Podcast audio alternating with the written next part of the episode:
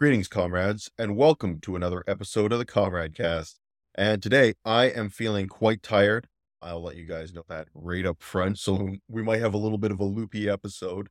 One thing I do want to tell you guys, just I don't want to go into too many of the details because some of the details are quite personal, but I have requested a move in my life to go over to night shift at my job, basically.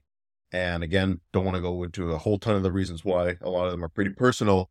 But one reason I chose to do this was to get a little bit more time to work on uh, more extracurricular projects, such as the show. So this isn't really going to change anything in terms of the production or anything like that. It will take a little bit of adjustment just to adjust to this new schedule. I'm talking about my body basically is going to take some time to adjust to this new schedule. So, in reference to that, another thing you guys are going to start to see very shortly is I am, unfortunately, if you can't beat them, join them, starting to join the shorts game. It's going to be basically just clips from this podcast that are edited into one minute chunks and they have like a caption overlay type of thing that's pretty low effort from my own perspective. It's not a lot of investment in time or energy to do stuff like this. And this hopefully will just allow the Comrade cast to get out to a few more people. I get it. Not everybody has the time to sit down and listen to a half an hour to an hour podcast.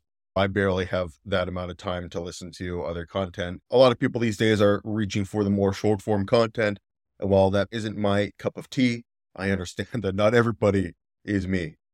So within the next couple of days, you will start to see those appear. So right now, I've been building up a little bit of a war chest of the various clips that I think are the best from the show. And they come from all the various episodes of the show from the very beginning to the most recent. And initially, I think I'm probably going to be pretty aggressive with this, maybe one a day, and then I'll taper off from there. Once I've burned through a lot of the older episodes, then it'll probably just be the highlights from whatever Comrade cast comes out that week. All right, so with that, let's start moving into the show itself. And gonna have a little bit of a shorter show today because, like I said, I am quite tired, and I do have a couple of other things I'd like to take care of. Without further ado, it's Comrade Story Time. This is, of course, another AI prompt. The AI prompt here is just Comrade Story Time. I love how like all these guys, they all have beards, sorry, and they're all listening to him intently, and it looks like I don't know what AI has given the guy reading. It looks like a fusion of a newspaper and a novel. He's eyeing everybody warily before he starts reading. But the great thing about this story is that it intersects not just personal history, but of course, actual real life history. Our story starts with, as I mentioned uh, a couple episodes ago, I was on vacation in eastern British Columbia specifically the Kootenay region, which is what we are viewing right here. So, as I mentioned, usually about once a year, I vacation in this area because, again, my father has deep ties to this area. He grew up in this area. So, I'm quite familiar with it. And one of the things it definitely gives off is an area that is past its economic prime. It's not like a bad area or anything like that. In fact, it's quite beautiful and it's a wonderful, wonderful place that anyone could ever spend their summer vacation. The issue is that it's very remote. There aren't any large towns in this region. Unless you actually live nearby, chances are you're probably never going to go here because you can't just get on a plane and fly in and visit the Kootenays. You'd have to rent a car and drive there effectively. Anyway, back in the day though, this region was a economic hotbed. And when back in the day, I'm talking right 1900 to maybe 1970s, 1980s, right? It had a very long window of quite vigorous economic activity. Let's zoom in here just a touch to, you know, to the lake itself. Kootenay Lake is very long and very deep and very narrow and this shares a common feature with a lot of lakes in British Columbia. They are basically leftovers from glaciers which melted in the previous ice age. And due to its very hilly geography, a lot of these glaciers, when they melted, the ice just melted into the canyons in between these mountains and became these very gorgeous lakes. And during that early 20th century period, this region was seeing its heyday. There was mining, there was timber, there was also agricultural products were grown in the region. And all of this stuff needs to get moved around somehow. One of the things they did is, as we can see here at the southern edge of Kootenay Lake, we have this town right here. It's a very small town called Creston. About, I think, about 15,000 people live here. So Creston here near the US border was like the entryway into uh, the Kootenays, right? It was the entryway into this network of back then very prosperous kind of economic little towns. But as we can see from uh, our Google Maps here, the region is pretty mountainous, uh, not exactly conducive to something like railways. So, what they did to overcome this geographical uh, boundary is that they, so here in Creston, right, have, so you'd have trains come into the region coming in, and they would also, of course, go along onwards to other parts of British Columbia. And then, of course, they could go down into the United States. So this was kind of like your hub, your transportation section junction for this area.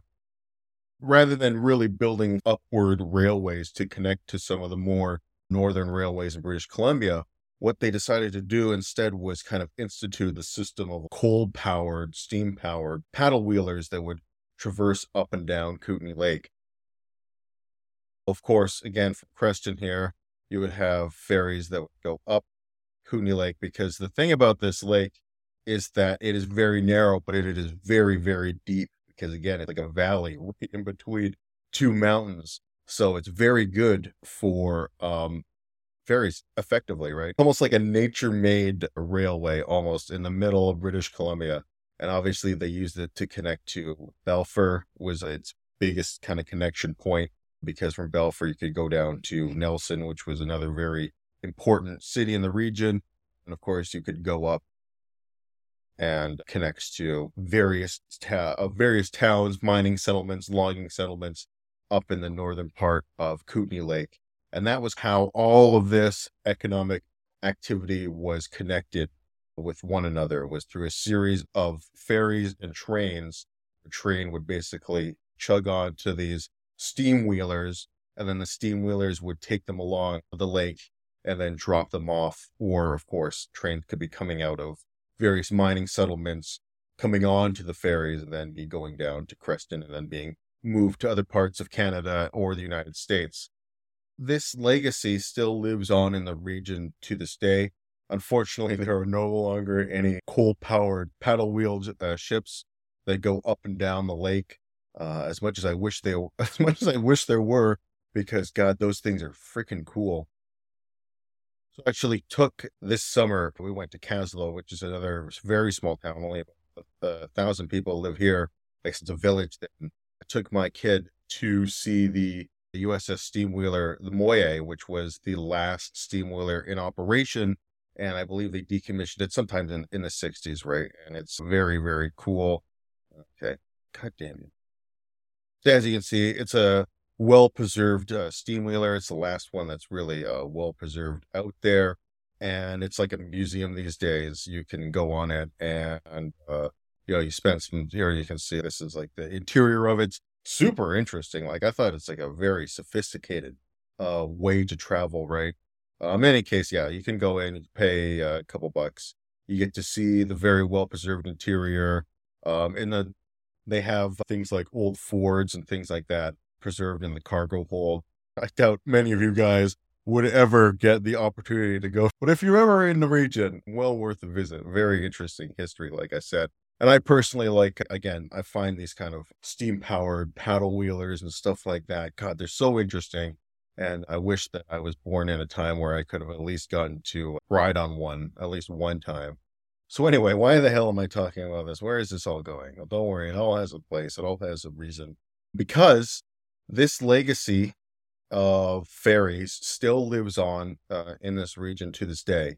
In fact, I believe it still has a world title, which is, I believe it is still the world record here for the longest free ferry ride in existence. So there is a ferry that still operates here that you can take from this small town Balfour to this even smaller town Kootenay Bay across Kootenay Lake. It takes about 45 minutes. And again, it's super awesome. If you're ever in the region, it's well worth it just to ride the ferry because you can walk on, you drive on, don't have to pay anything. And it's a very kind of relaxing ride across the lake. And this ferry operates all the time, all year, completely subsidized by the British Columbia government. Again, there's no ticket, completely free. You drive on, you drive off, and that's it. I like that. And the, I like that in the Google Maps that as we zoom in, we could actually uh, see the ferry crossing the lake. I like to give you guys like a visualization of what I'm talking about. So um, this is the Balfour ferry landing, just so you guys know, just so you guys have a visualization. You know, you drive your car on, and uh, the ferry we can see it right here in the distance coming in. Little dock right here. You drive your car on, and then uh, away she goes down the lake. There are two ferries that operate this little crossing there is the Balfour and the Osprey. The Osprey was commissioned in 2000. I remember it very well as a kid because my dad was very excited about this new boat coming in. And then the other ferry, the smaller Balfour, is being retired. They hope at some point because this thing is ancient. I believe it's from the 1960s or something along those lines, perhaps even older. Regardless, though, they are trying to retire this ship. However, they have yet to be able to retire this ancient vessel. The BC government has actually commissioned, has actually purchased, more rather, a new ferry for this crossing. It's apparently a very high tech, high end vessel. Apparently, it's got a hybrid engine that can be both gas, I'm not, or gas or diesel. I'm not sure if it's gas or diesel, fossil fuel powered and also electric powered.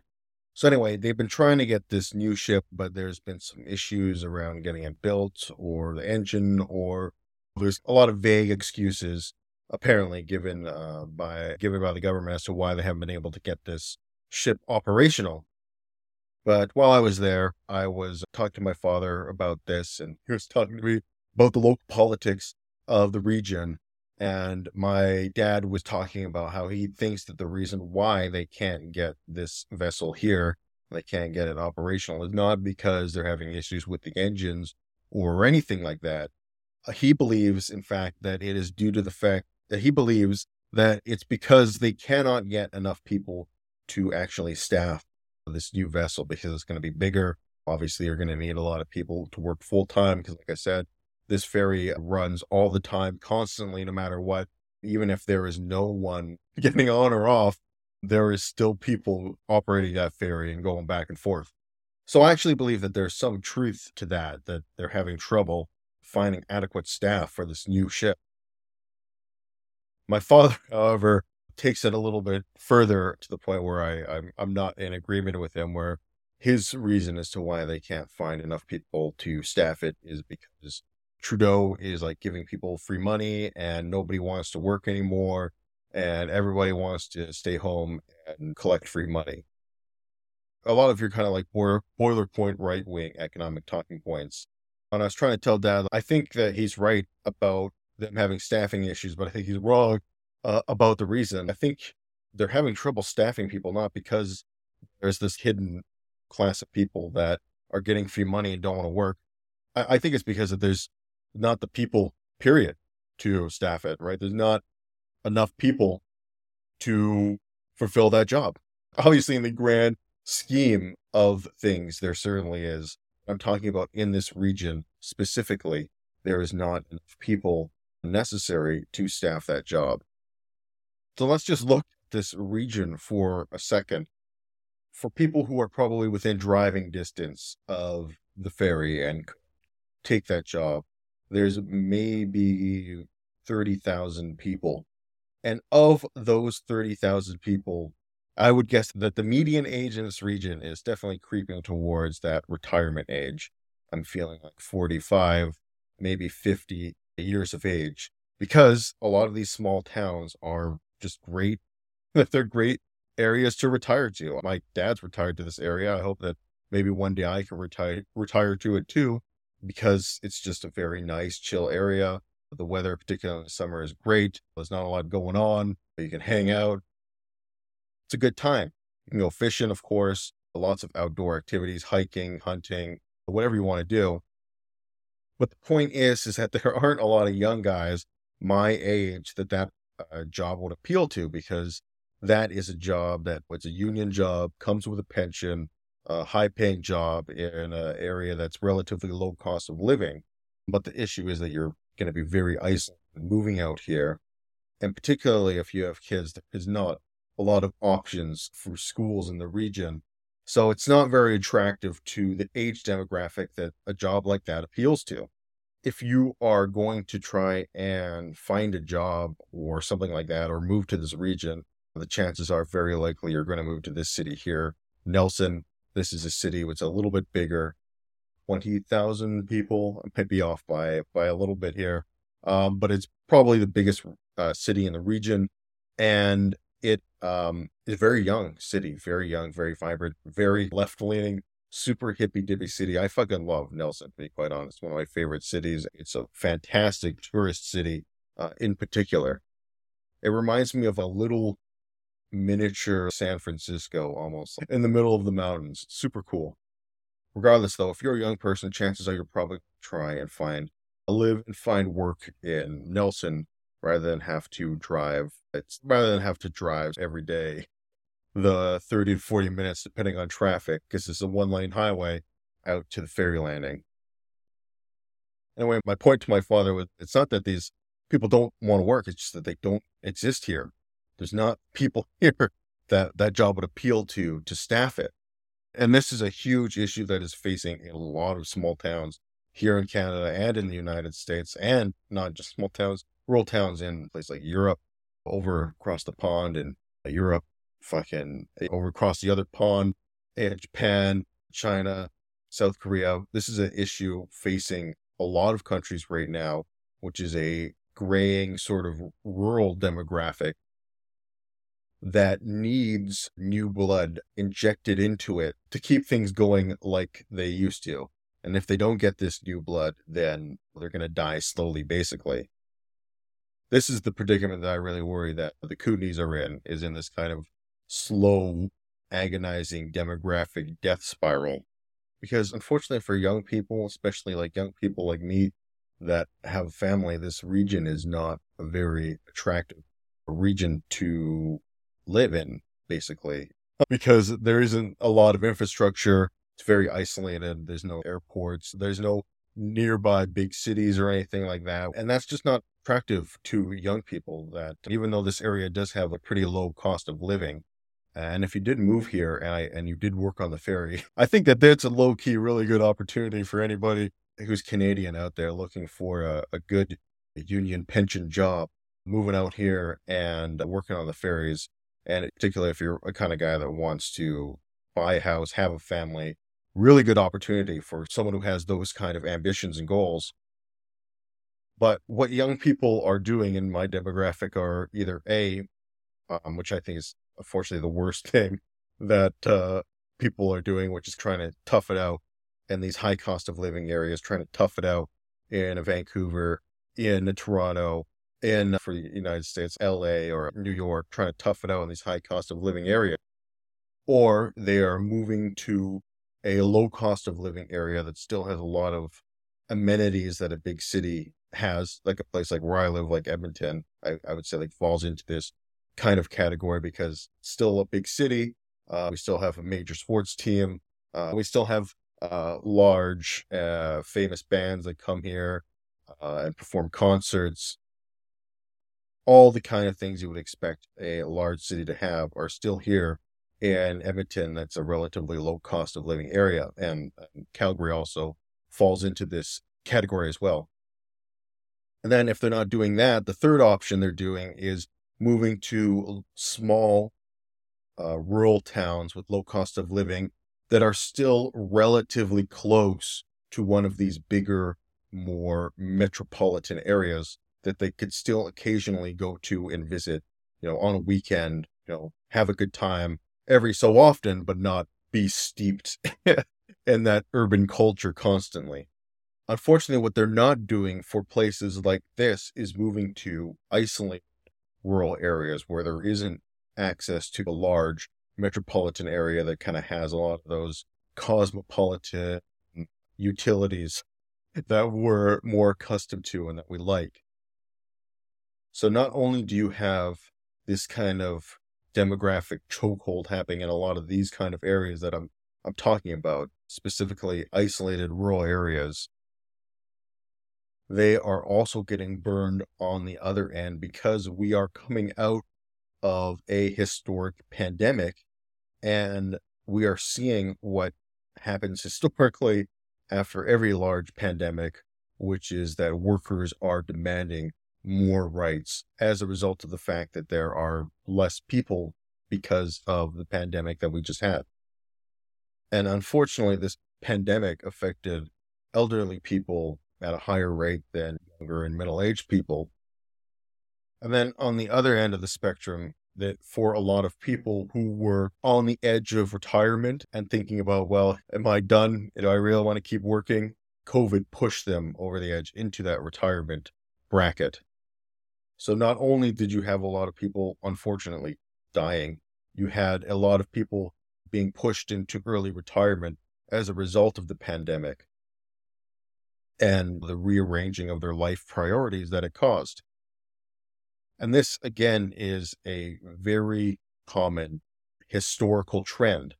Of course, the very famous peasant revolt happened immediately in the aftermath of the Black Death. And of course, it makes sense that the peasants who remain want more for their work because there's less of them. And they're probably going to have to do more work to make up the shortfalls and if you're going to want us to do more, you're going to have to, you're going to have to give us more, right? Got to be some give and take here. But you might say, hey, Black Death, it, bad, bad, bad, bad, it's a long time ago. I don't know why you would say it like that. You should probably get a check. You should probably get yourself checked out if you're talking like that. Okay, let's go look at something a little bit more current, a little bit more modern. So let's fast forward now a little bit to the last pandemic. We had the last historic example before the one we just endured that is, of course, the Spanish influenza or the Spanish flu post World War One. By the time 1919 rolls around, not only is the Spanish influenza, the effects are still very much so being felt. Of course, you have the aftermath of World War One, so you have this compounding effect of not only a lot of people dying due to illness, you have a lot of people dying due to war. And in the aftermath, this obviously sparked a lot of revolutionary and radical sentiment among the workers who remained to try and push for better rights and more value for their work. And a lot of this fervor culminated in these May Day riots of 1919, which to this day have never been replicated in terms of a kind of socialist uprising and movement within the United States. Probably one of the most successful socialist protests in American history, and of course, organized by the industrial workers of the world. Again, we have not seen an event like it since. And this is, of course, 1919, right? You have to think about socialism is definitely running very high. You have the aftermath of the Russian Revolution. And this is the time when people are thinking there might be a, a worldwide communist revolution, right? There might be something that happens everywhere simultaneously. Unfortunately, as we know, that did not happen. But the point here I want you guys to take away is that this is a very common theme after any type of pandemic, which is that you have workers demanding more rights and more value for the labor that they have left because there's less of them. Basic economics, supply and demand, that you guys have to come to the table.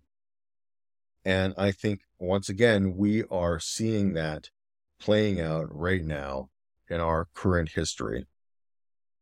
So, as I'm sure, well, well, let me go up here quickly. Here, this is from this is uh, a source from the CBC. The main reason I, I use is because I really like the map they had here that shows us all the strikes that are happening over the United States. Of course, this is the United Auto Workers strike has been ongoing. I have up until this point just avoided talking about it because there were a other things I want to talk about, and b I didn't really feel like I had the hook that I wanted to, but now I finally found a way to bring it all together. In any case, we have no deal struck yet on these United Auto Workers strikes, here is a wonderful map of where all these strikes are happening across the United States. Of course, these workers are asking for a numerous amount of reasonable things. My personal favorite thing that they by and large are asking for is for raises commensurate with the CEO, which is, I believe, 40% over three years. That is my personal favorite demand. And it's like one of those ones like you have to be a real weasel to try and talk your way out of giving to people. But even more so than that, one of the things that I'm sure you guys probably are very well aware of, maybe you've experienced this phenomenon yourselves even, is that a lot of these organizations, and not just auto workers unions, but a lot of these trade organizations will refrain from hiring people full time because they don't want to give them the appropriate benefits and vacation days, all those things that come having full-time employment, all those rights that come with being a full-time employee, these organizations will find absolutely any way they can to string you along and make you think that you will get that vaunted full-time position, but at the same time, they will basically be doing everything they can to not give it to you, to keep you following along, following that carrot, never actually reaching it, but still at the same time your labor is being exploited for their gain. This is a real serious issue, and hopefully we can do something about it.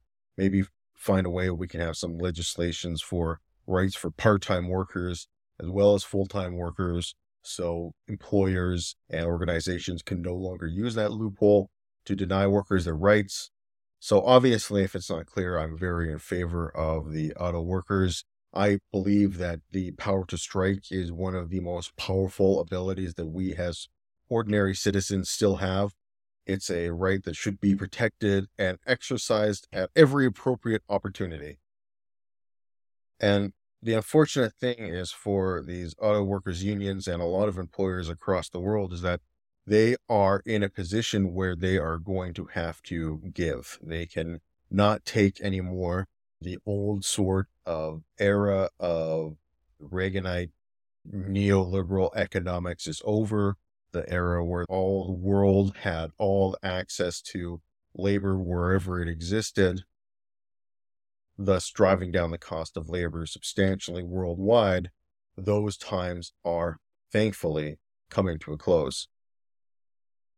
And this is going to get worse if you're coming from the perspective of an employer before it's going to get better because unlike back in the first pandemic the spanish influenza 100 years ago coming off the heels of world war one. Hopefully fingers crossed what's happening in ukraine isn't going to escalate into some sort of third world war. That while the employers in the 1919 era had to face the double whammy of the pandemic and the war, the employers of our era are facing the double whammy of the pandemic and demographic decline, which has only been accelerated by the pandemic. This double whammy is most apparent in China. We have no idea how badly the pandemic affected China. Obviously, the numbers coming out of that country are are suspected best, and then, of course, we have the well known, very aging demographic of China, that we have a large glut of elderly people and not as many young people to replace them. This is further worsened for China because during the pandemic, many people started to turn away from China, and those that remain are probably only there because they couldn't really pull the chute. They didn't really have the resources to relocate or find another spot. But during the pandemic, you saw a huge number of manufacturers flee China, going to places like India, going to places like Vietnam, going to places like Mexico, and thankfully, in some places, going to places like their own home countries where uh, goods are starting to be manufactured more and more within the internal borders of said countries which again, I believe is a net positive. While there still is access to the world's labor for a lot of international corporations, the era of extremely cheap labor is definitely in its twilight. There are still going to be places where you can find some cheap manufacturing. Again, India is going to be probably the number one place that people will look to in the future. Also, Mexico will benefit, but the thing about Mexico, I know a lot of people like shit on Mexico as being like a really poor country. Mexico is not that poor country, guys. Like Mexico is not a bad country at all. It's pretty when you take it the global perspective things. It's definitely well above average in terms of wealth, and that is on sort of an individual per capita basis. So manufacturing will still flee to Mexico, but they still will have to pay more for Mexican labor would for Chinese labor. Thing is that they'll probably get most of those costs back due to the fact that shipping something from Mexico to the United States is a lot easier than from China to the United States. So, yeah, the power of labor is growing across the world. And these kind of strikes and labor actions that we are seeing are only going to increase and they're only going to get worse. Because there's one last factor here at play that I want to talk about before I wrap this episode up. Like I said, I want to make it shorter than usual. The last factor I want to bring up is that guys like my dad, they are aiming at something that, again that is happening, but they again are, are misinterpreting uh, some of the reasons because not in the Kootenays like we talked about, but there are places in which there are people who can work but don't want to work, and the reason they don't want to work is because they don't want to grind their lives away for something that pays minimum wage in a high cost of living area to effectively never get ahead. So a lot of people during the pandemic and during the times when we're getting pandemic, the various pandemic relief packages, asked themselves, why the hell am I working 12 hours for virtually no money in an area where I'm spending all my money on basic necessities anyway? I'm not getting ahead this way. I'm never going to get ahead this way. I need to reevaluate what I'm doing. And whatever it is that I'm going to do, it certainly doesn't involve grinding myself away at some job that I hate to have the luxury of grinding myself away mm-hmm. again tomorrow. In a lot of these high cost of living areas, a lot of mm-hmm. people after the pandemic just ask themselves, what the hell is the point of of working? What am I wasting my life towards? I'm not getting ahead. I'm at the rate I'm going, I'm never going to own a house. I'm never going to uh, be able to build my wealth and build my savings. Probably not going to have a family. What the fuck am I doing here? Um, now, and now that the pandemic is over, again, uh, that they've reevaluated their lives, that certainly doesn't uh, involve them going back to the same misery that they were before. So, all in all, my big exciting thing is that I think that labor is back that we are going to be able to demand more for our labor. We're going to be able to demand more for our work. And there is simply not a lot that these employers can do about it because of, again, there's a, there, there's going to be less people to do a lot of these skilled jobs that they need. And they're going to have to come to the table at some point. Something's got to break at some point. And if historical precedent is anything to go by, generally speaking, ends up breaking is the employers and that labor does get a little bit more slice of the pie when everything is said and done. And that's something I think that is well overdue for guys like me. My entire life, I've seen wages stagnate effectively. It's time that we saw a little bit of a shift in the other direction. No, not just for hope for me, but again, hope for my children as well. And this was one of the great things that I'm not going to cover the second Republican debate because it, it was a fucking shit show. It was one of those things that after you watched it, you wondered, what is the point of life anymore? But the big thing I really like uh, about what's happening uh, in this Republican primary is that they are coming out as viciously anti worker as they have always been. Uh, there's obviously not a populist bone in their body. They are more than happy. All of them basically shat all over the unions and all over the striking auto workers. I don't think that's going to be a successful political ploy.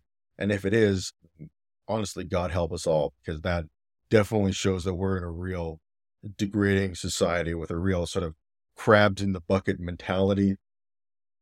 That if you see people arguing rightly for a small increase in their hourly wages and you think, fuck those people, why aren't I getting, you know, my pittance increase? Uh, yeah, that's an asshole way to think. And again, it's dragging down other people to, you're trying to drag other people that are close to you down to your level rather than being angry at the CEO that has hoarded and hoovered up all the money towards the top for decades upon decades now.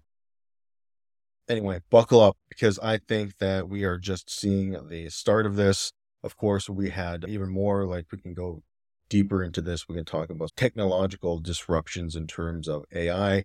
Although uh, currently where AI stands with a lot of the kind of breakthroughs that we've seen, I don't see it replacing writers or artists or anything like that right now. Maybe we will get to that point. But the thing about the AI, and I, I think it is not being talked about and very misunderstood, is that where we are now, right? I'm not not talking about in the future, but I'm talking about with the tools currently that we have now. The AI we have is nowhere near capable of replacing a human being. You're still going to need a human being at some point to always review the AI's work and to work with it.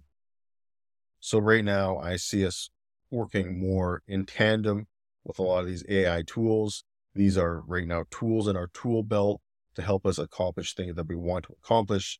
These are not things that are going to automate out us entirely, at least not yet.